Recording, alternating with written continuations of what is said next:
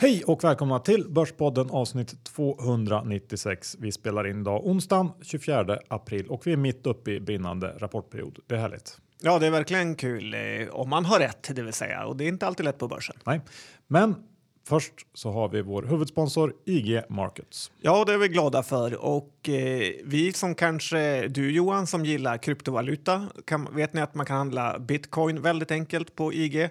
Men det finns ju också det vi gillar, det här med blankningar i ja, nästan alla bolag som finns där ute på börsen. Det är inget krångel, utan eh, du behöver bara sälja bolaget. Det är inga aktielån, det är inget problem att ha dem i depån över natten.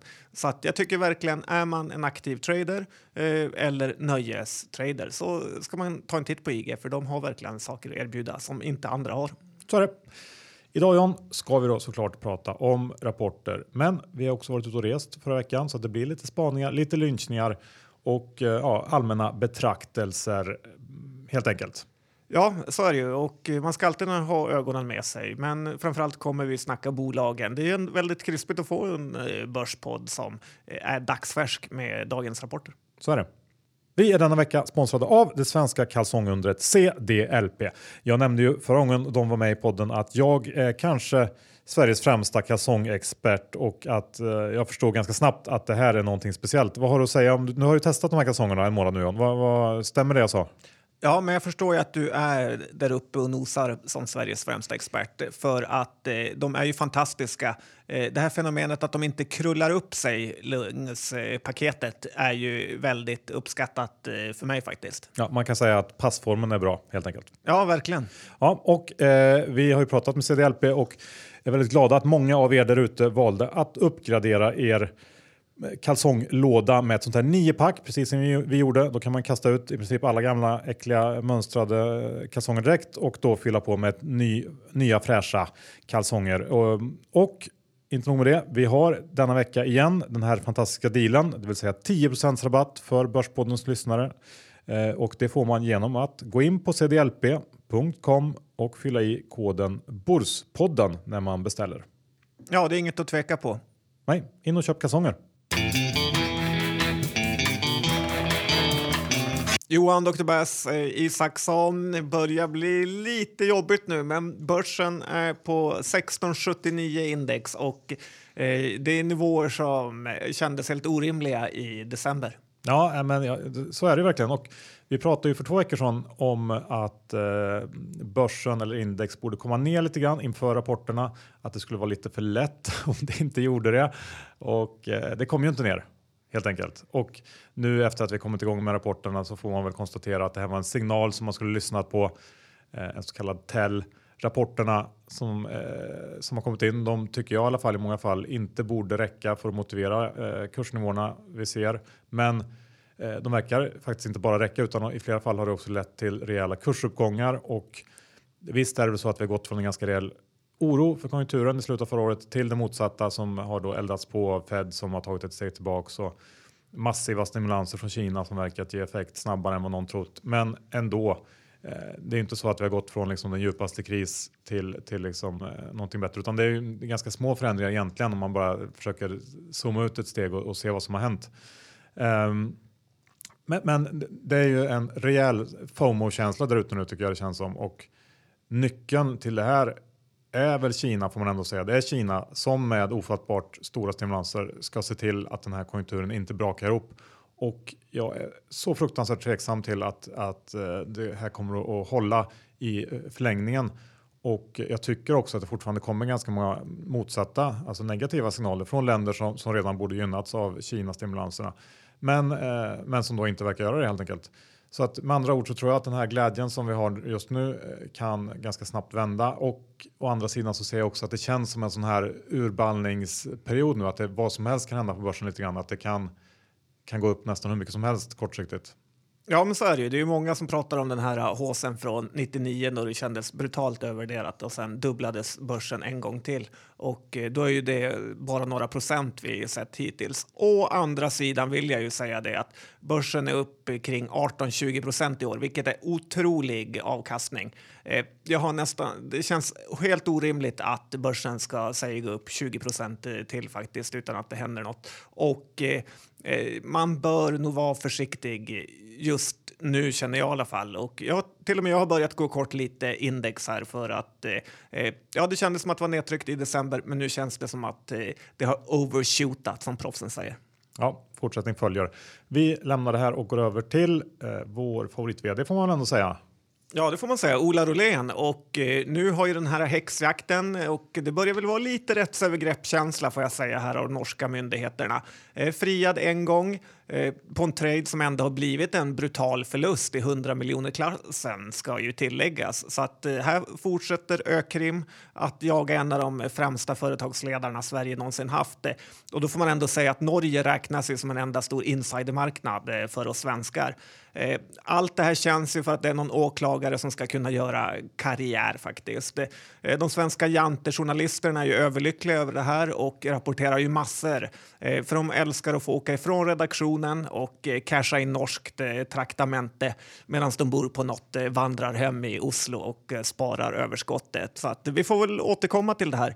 För rättegången ska tydligen hålla på i en månad och jag tror faktiskt jag talar för alla småsparare när jag säger vi håller på dig Ola. Verkligen.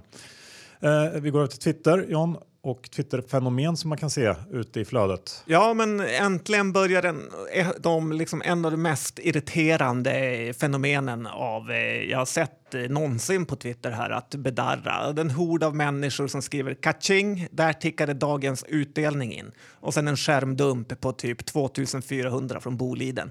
Alltså jag undrar vilka människor som gör så här, för det är ingen som riktigt bryr sig när det är helt ryckt ur sitt eh, sammanhang. Så att det är helt meningslösa tweets får man säga. Ja, nej, men så är det. Eh, kulturnyheterna då i SVT?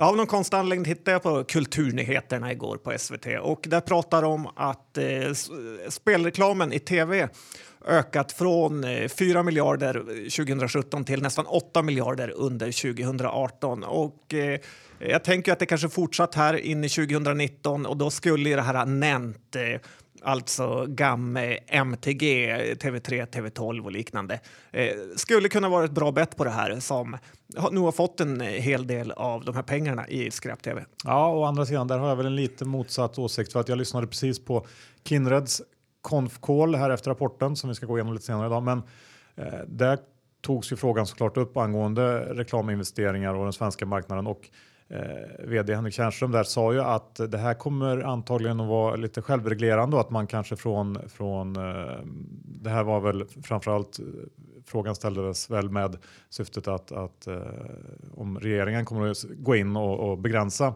eh, möjligheterna för spelbolagen att, att göra reklam. Men han menar att det här kommer ju att, att um, självregleras för att många av de här minnesspelarna är på väg att slås ut nu och uh, ja, reklamen ger ingen effekt längre, eller i alla fall inte lika stor och så vidare. Så att det här känns som att det kan ju vända åt andra hållet också och bli lite mindre reklam helt enkelt. Ja, det, ja, det tror jag också. Men jag tror framförallt Q1 kan vara eh, spännande för Nent. Ja, absolut. Så är det säkert.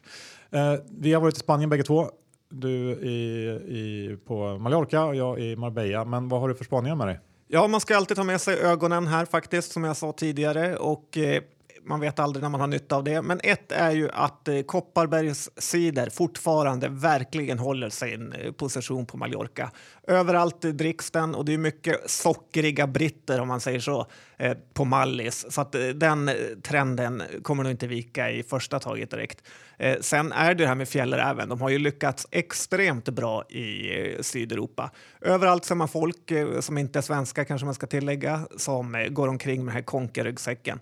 Det är ju verkligen en superhit och det är lite på den här nivån att man undrar om det verkligen är hållbart. Eh, Samtidigt är det ju kanske att övertolka något, att man är för populär, för det kan ju inte vara eh, dåligt. Man ser att de uppdaterar lite sådana här eh, konkenmodeller till lite kamouflage och sånt och eh, ja, de rider nog trenden eh, rätt bra. Det ägarbolaget, eh, känner du till det Johan? Ja, precis. Phoenix Outdoor. Ja, precis. Och eh, sen så är det ju så, efter man har provat många olika toaletter på flygplatser och så vidare, så måste man ändå säga att SCA, eh, som det står på de här torkgrejerna, jag antar att det är S1 nu för tiden, kanske? Ja, ja. Eh, Men deras torkanordning är ju helt överlägsen både Kimberly Clarks och eh, ännu mer överlägsen de här lokala varianterna. Så ja, S1 är ju i dyraste laget, men det är ju bra produkter de har. Mm. Så du har varit på toaletter och pubbar helt enkelt? Ja, lite, det hänger ihop. Vi är sponsrade av Lendify och vi har ju tidigare pratat om att Lendify är ett perfekt komplement till börsen för eh, privatsparare. Men faktum är ju att även företag som har lite pengar över har möjligheten att investera dem hos Lendify, precis som vi har gjort eh, via vårt bolag John. Och Lendify håller den 16 maj ett seminarium för att prata om fördelarna med att investera i lån och eh, ja, lite mer konkret hur det fungerar eh, att, att placera pengar hos Lendify som företag. Så att missa inte det här om ni eh, driver ett bolag och har lite överlikviditet som ni inte vet vad ni ska göra av. Eh, gå in och anmäl er på lendify.se 16 maj. Eh, 16 i siffror och maj i bokstäver och eh, det är ett begränsat antal platser, platser här så att skynda er. Det är först till kvarn som gäller och som vanligt vill man eh, gå in eh, och investera så gå in på lendify.se snedstreck Bordspodden. Då ramlar in en 500 extra om man investerar minst 20 000 kronor. John, då är det dags att gå igenom mängder av rapporter. Eh, vi ska försöka inte vara för långrandiga utan köra på här och eh, jag tänker att jag Det är väl vår styrka får man säga. Ja, det är det. Eh, vi- börjar med lite storbolag, lite verkstad från det ofta sätter ändå tonen för börsen generellt. Och att du ska få prata först. Ja, Volvo kom ju i morse. Eh, lyssnade du förresten på DTV när eh, Hägern kommenterade siffrorna? Man behövde inte ens ha på telefonen för att höra. Det hördes igenom. Ja, det gjorde faktiskt det. Och det var ju resultatmässigt en väldigt stark rapport. Och som vi sagt tidigare så är ju Volvo uppenbart ett bättre bolag nu jämfört med några år sedan. Och ebit tror jag kom in ungefär 20% bättre än väntat. Eh, men med det sagt så var orderingången på lastvagnssidan inte alls bra. Det var ner 36% långt under eh, förväntningarna och här skiljer väl sig Volvo en del mot, eh, mot andra bolag som redan rapporterat, Sandvik till exempel. De kom in lite sämre resultatmässigt men bättre ordermässigt. Volvo förklarar det här med ett svagt Nordamerika och att man är mer eller mindre utsåld 19 samt att man varit väldigt restriktiv med att öppna upp böckerna för 2020 och eh, det här är ju då för att man helt enkelt inte vill skapa spekulation i orderböckerna för att undvika någon slags 28 eller 2008 scenario när man eh, då åkte på en, en flod av cancelleringar. Och visst, eh, det kan man ju köpa, men det säger ju ändå ingenting om hur 2020 kommer att se ut. Eh, Så att man kan nog med ganska stor sannolikhet säga att 2019 kommer att bli ett bra år för Volvo, men osäkerheten inför 2020 får väl ändå sägas vara eh, stor, eller i alla fall hyfsat stor. Eh, även om det inte verkar röra aktiemarknaden så mycket i ryggen idag. Aktien är upp ett par procent här eh, på förmiddagen. Men jag tycker ändå att man kan hålla det i bakhuvudet och, och mm, i, i ett annat börsklimat så hade man kanske fäst lite mer vikt på det här tror jag. Ja, det låter ju ändå som att de är väldigt osäkra själva hur 2020 ska bli om de inte vågar öppna upp eh, böckerna. Eh, å andra sidan kan det vara övertolka hela grejen igen. Det går ju bra för Volvo. Eh, svårt att säga och det är svårt att trada. Vi har ju sett att analytikerna har ju trott allt från 5% upp till 3% ner. Så att det, det, det är verkligen inte lätt. Nej, vi får se hur den stänger idag. Eh, Det är inte alls såklart. solklart. Och jag sa ju, eh, nämnde ju Sandvik lite kort tidigare, de släppte rapport eh, på skärtorsdagen här och eh, jag var inne på, på bolag som släppt rapporter som belönats orimligt mycket. Sandvik tycker jag är ett sånt exempel, ett bra sånt exempel till och med. De släppte sin Q1 här eh, som jag sa i torsdags och den var ungefär som väntat men genomgående lite sämre på egentligen alla punkter förutom orderingång som var ett par procent bättre än konsensus. Och det slutade ändå med en kursuppgång på knappt 4% trots att aktien stod i all time high mer eller mindre inför rapporten. Och det hade jag kunnat köpa i ett annat läge av cykeln men att marknaden håsar igång sig själv eh, så här mycket på vad som bör vara det sista liksom på något sätt sencykliska dödsskriket, det kan jag eh, inte köpa. Jag hade eh, såklart tagit en liten kort position eh, från stranden i Marbella innan rapporten. Eh, det hade på något sätt varit att, att liksom våldföra sig på min person och inte göra det. Men det gick inte bra. Eh, som sagt, vi, vi, man har ju sett flera sådana här reaktioner nu i, i inledningen av rapportperioden och eh, för min del så båda inte det gott och jag, jag är försiktigare nu eh, framöver och kommer vara liksom. Jag har svårt att känna conviction på rapporterna när det blir sådana här reaktioner som jag tycker ändå är fel. Ja, jag håller med. Det är ju enorma positiva kursreaktioner på rapporter som är inline. Så att, eh, det är läskigt att vara short seller. Ja. Sen har vi Ericsson. Eh, om vi ska ta en liten kortis om dem. Eh, lite annat case än många andra storbolag ändå eftersom det handlar om någon slags eh, självhjälpstory och eh, ett systemskifte här med, med 5G-utrullningen. Och jag kan förstå den rörelsen som, som Ericssons aktie har gjort sista året på ett annat sätt än kanske verkstadsaktierna. Eh, och här så diffade ju eh, rapportutfallet stort mot förväntningarna. Som vanligt när det gäller Ericsson får man säga. Den här gången kommer man in betydligt bättre än väntat och eh, det går i och för sig ifrågasätta hur mycket av de här EO-posterna som fanns med i förväntningarna men även helt rensat för det så var det bättre. Och eh, när det gäller outlooken så guidar man för lite marginalmässig motvind kommande kvartal. Eh, då man tagit, tagit väldigt många nya kontrakt eh, som kostar i början, men det var ingenting som marknaden brydde sig om och eh, den här 5G-storyn fortsätter att driva aktien eh, tillsammans med att man, man eh, internt förbättrar sig. Eh, men det vore väl ändå konstigt om det inte börjar ta lite stopp snart här när, när Ericsson börjar närma sig 100-lappen och värderingen ändå är, är liksom uppe i peaknivåer. Och som någon slags sidonot här får man väl säga att rekryteringen av Börje Ekholm ser nu ut att vara en av de bästa, eh, kanske i konkurrens med Martin Lundstedt på Volvo på väldigt lång tid i ett svenskt eh, storbolag. Ja, han har ju verkligen gjort eh, succé där och eh, man slås ju kanske lite av hur många fonder som har verkligen missat hela Ericsson-racet. Det var inte många som trodde på den aktien tidigare. Men Börje, han eh, jobbar fram det här till eh, att bli det de kanske en gång var. Ja, man får lyfta på hatten för Gardell också som ju eh, var snabbt inne och såg möjligheterna. Och det tar oss till nästa storbolag, det sista som jag har den här veckan, eh, ABB. Många gemensamma nämnare där mellan Ericsson och ABB, eh, ägare och ABB har ju också, eh, precis som Ericsson innan vd-bytet, inte alls levererat. För, förra veckan så släppte ju nämligen ABB sin rapport i förtid i samband med att man då gav den underpresterande vdn Ulrich Spieshofer kicken. Coolt namn i och för sig. Ja, men det hjälpte inte. Eh, Q1-siffrorna var inte så mycket att hänga i julgranen och aktiens uppgången då på det här var, får man nog helt tillskriva då Ulrichs eh, avgång. Och det kommer att bli väldigt intressant att se vem de kan skaka fram som ny vd. Hittar man rätt person här så kan ju faktiskt det här caset eh, äntligen ta fart. Ja, verkligen. Om man kanske ska rygga Gardell. De verkar ju duktiga på att rekrytera vdar. Ja, absolut. Nu rör vi oss lite eh, neråt i bolagsstorlek tycker jag. Värdekedjan. Ja. Eh, Elos, det är ett bolag som jag har besökt under min tid som analytiker. Åkte runt och tittade på flera av deras anläggningar. Vad har du att säga om den rapporten? Den var ju fin. Ja, men det var den verkligen. Och eh, det här är ju ett eh, bolag som kommer från Västergötland. De levererar stort eh, och aktien gick ju upp 18 procent.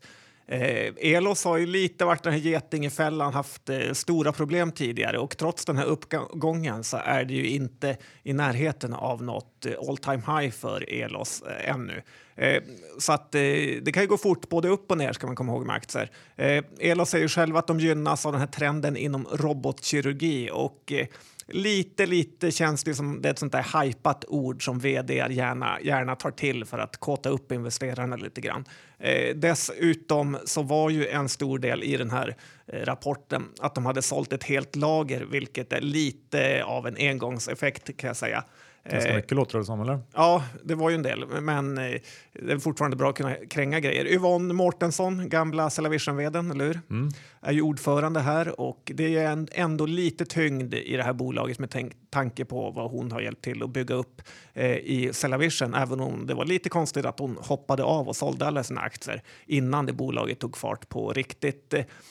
Men Elos är inte jättedyrt ändå, trots den här uppgången. Och med den här nuvarande hypen så kan nog bolaget rida på den här framgångsvågen lite till. Eh, likviditeten är ju dock jättejättekass och eh, rapporterna är ju slaggiga så att antingen ska man vara extremt kortsiktig eller extremt långsiktig i det här bolaget. Ja, precis som i allt annat. Ja. ja. Eh, GOP är ju någon slags närliggande sektor får man ändå säga. Eh, det är sjukvård. De eh, rapporterade här igår va?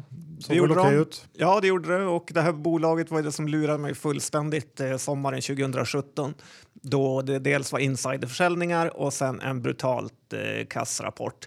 De har ju lyckats komma tillbaka nu och prestera ett väldigt eh, bra resultat får man säga. Bra försäljning.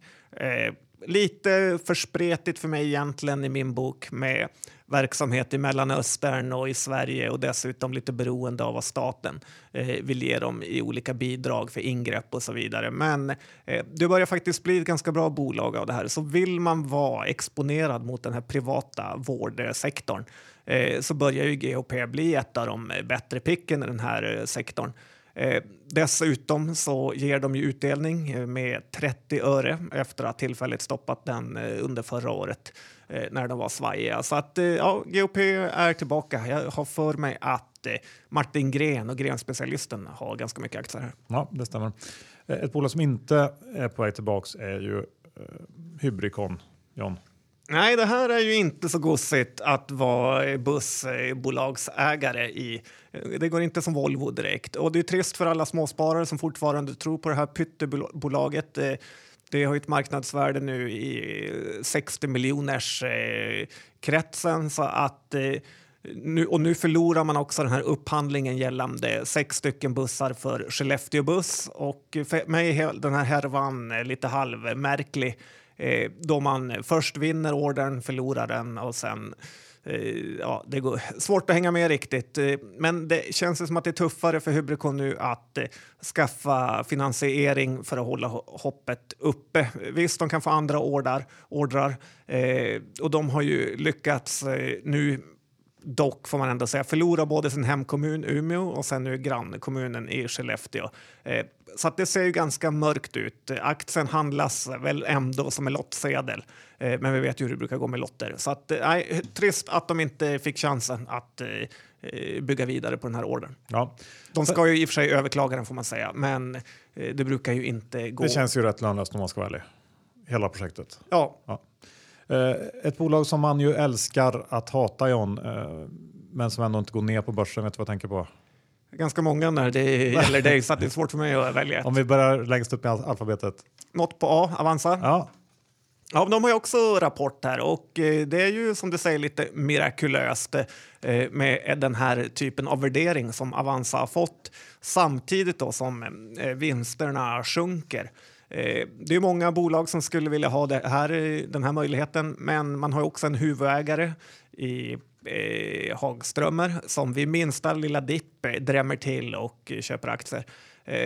Och jag tycker ändå man får skilja här, för det är många som pratar så extremt positivt om Avanza, men ändå skilja på bolaget och eh, värdering. För visst, Avanza är ett jättefint bolag med bra anställda som eh, hela tiden gör rätt eh, saker. Eh, men värderingen är ju otrolig. Det är kring P30 på ett bolag och de har inte höjt utdelningen på flera år. Vinsten ökar inte och den ser inte heller ut att göra det närmsta tiden. Eh, de här konkurrenterna när man, eh, som liksom Avanza ändå har och pratar om är ju mycket av storbankerna och eh, de värderas ju till under P10. Tittar du då, men då brukar många vända sig till staterna och titta på Charles Schwab och andra bolag och de handlas ju i eh, ja, närmare Avanza-värderingen då. Men då har de ju också en hemmamarknad som är otroligt eh, stor. Eh, Avanza har ju bara Sverige och eh, titta lite på Nordnet så förstår man ju hur svårt det är att ge sig iväg utomlands. Eh, och som jag har sagt, jag har sagt det förut till dig Johan, men jag säger det igen för att jag vill att du ska lyssna. Du är i och för sig ganska lätt mottaglig till den här informationen. Ja, men, jag hör, jag hör. men ju mer Avanza blir som bankerna med att de kör eh, insättningar och de kör bolån så bör multipeln gå ned. Alltså ju mer lik de blir storbankerna desto mindre förtjänar de den här eh, premiumvärderingen. Nu är ju aktien på samma nivå som det var två, två och ett halvt år sedan så att verkligheten börjar väl komma ikapp lite kan man tycka. Eh, men det krävs ju ändå lite mer av Avanza eh, än så här tycker jag. Ja, Nej, jag håller med och det är svårt att se riktigt vad, vad marknaden egentligen ja, tror ska hända för att det här ska motivera ja, kursnivån helt enkelt. Kanske att Alexander Boman skriver ännu en krönika om hur Avanza-miljonärerna sparar. Kan vara det. Ska vi gå över till eh, gambling? Vi har ju haft två eh, stycken rapporter här på morgonen. Det är storebror och lillebror eh, i Ströms familj. Jag tänker på Kindred och Kambi. Och eh, för några veckor sedan här så snackade vi ju lite om Kambi och hur de borde klarat sig ganska bra ändå i den svenska eh, omregleringen. Eh, dels då eftersom sportspel inte verkar drabbats lika hårt som kasino, men framförallt då för den här nya kunden ATG som verkar ha tagit stora marknadsandelar. Och, Eh, rapporten som kom i morse bekräftar väl det får man säga. Man slog estimaten ganska rejält på alla punkter och eh, jag tycker att det är starkt eh, givet att spelskatten i Sverige ändå slår negativt och att man samtidigt har stora kostnader för utrullningen av nya stater i USA som ännu inte börjat ge några intäkter.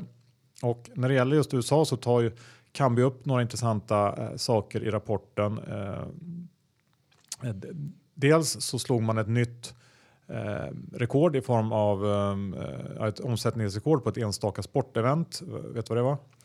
Kan det vara eh, finalen i Super Bowl? Ja, men precis.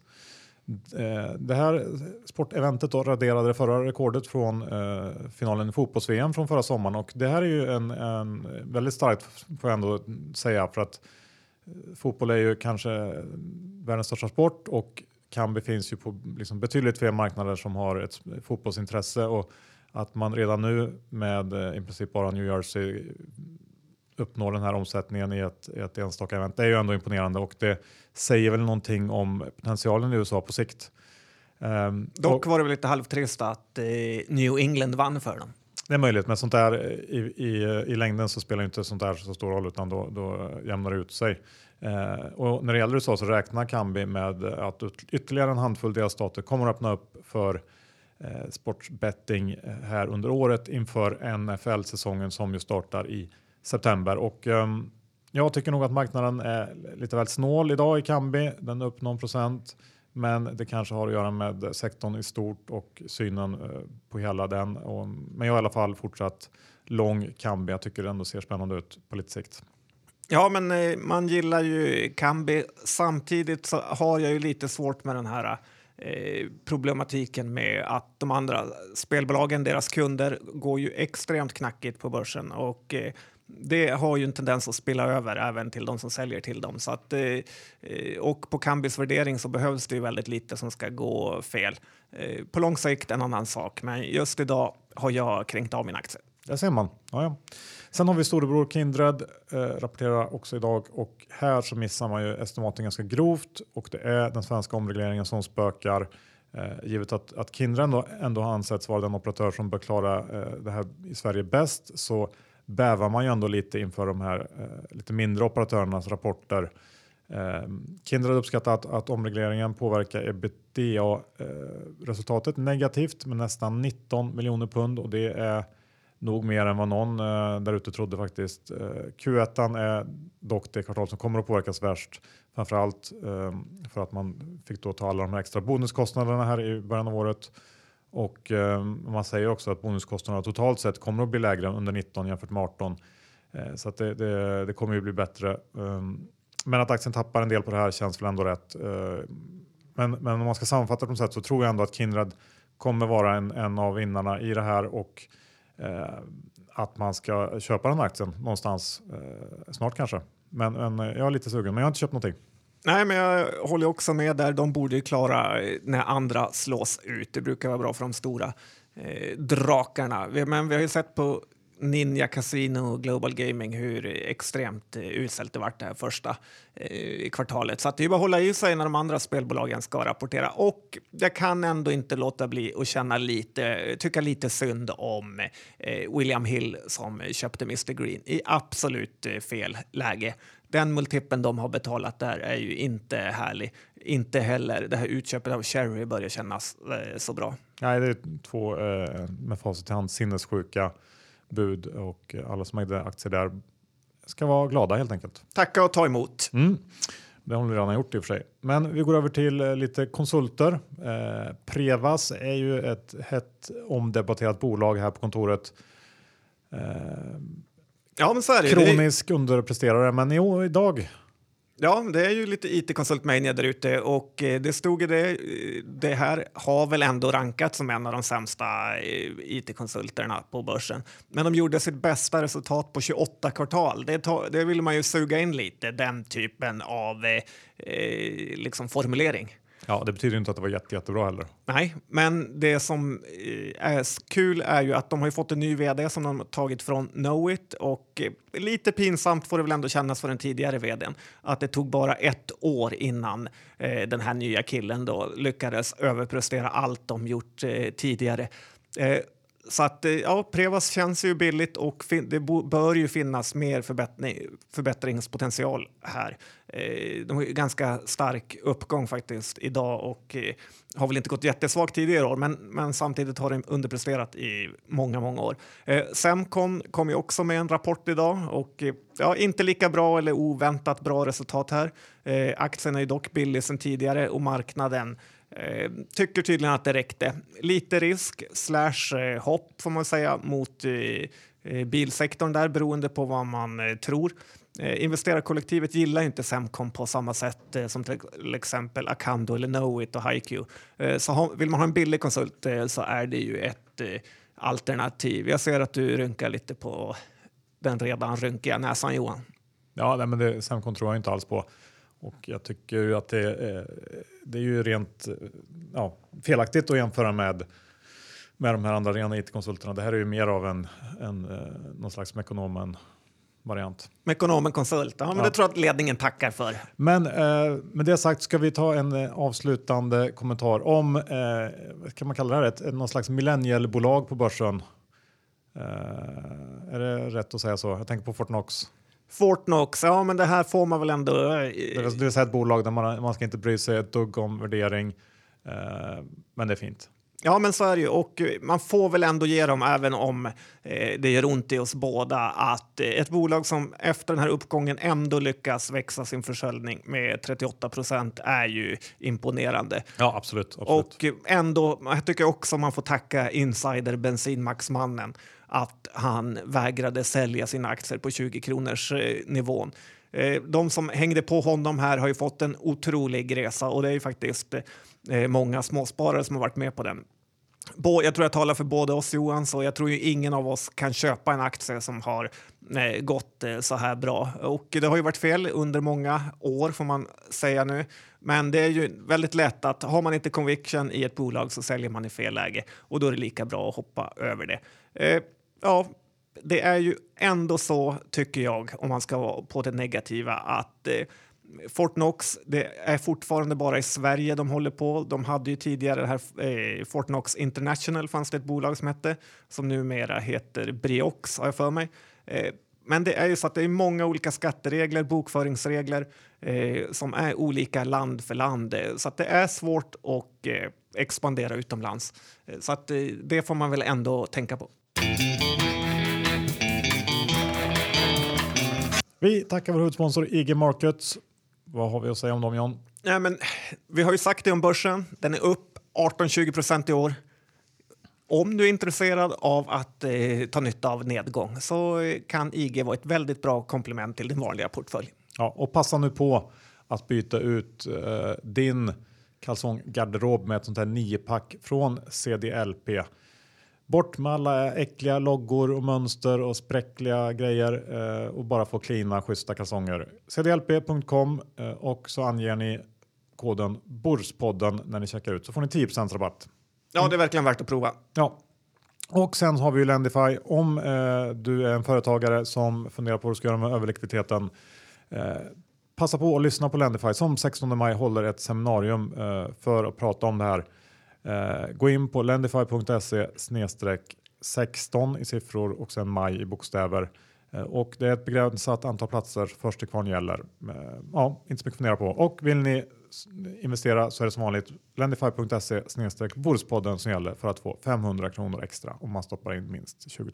Ja, vi har gjort det så att det är bara att rekommendera faktiskt. Ja, jag är som sagt lång Kambi. Um, that's it för tillfället av de bolag vi har pratat om. Hur ser det ut för dig John? Ja, jag har lite, lite GHP, knappt en position värd att ta upp, men jag gör det ändå eftersom det känns eh, honest. Och eh, sen tradar jag väl lite i Kambi, får man ändå hålla upp ett finger för. Ja, bra, då tackar vi för oss. Det gör vi. Ha en bra vecka. Hej då!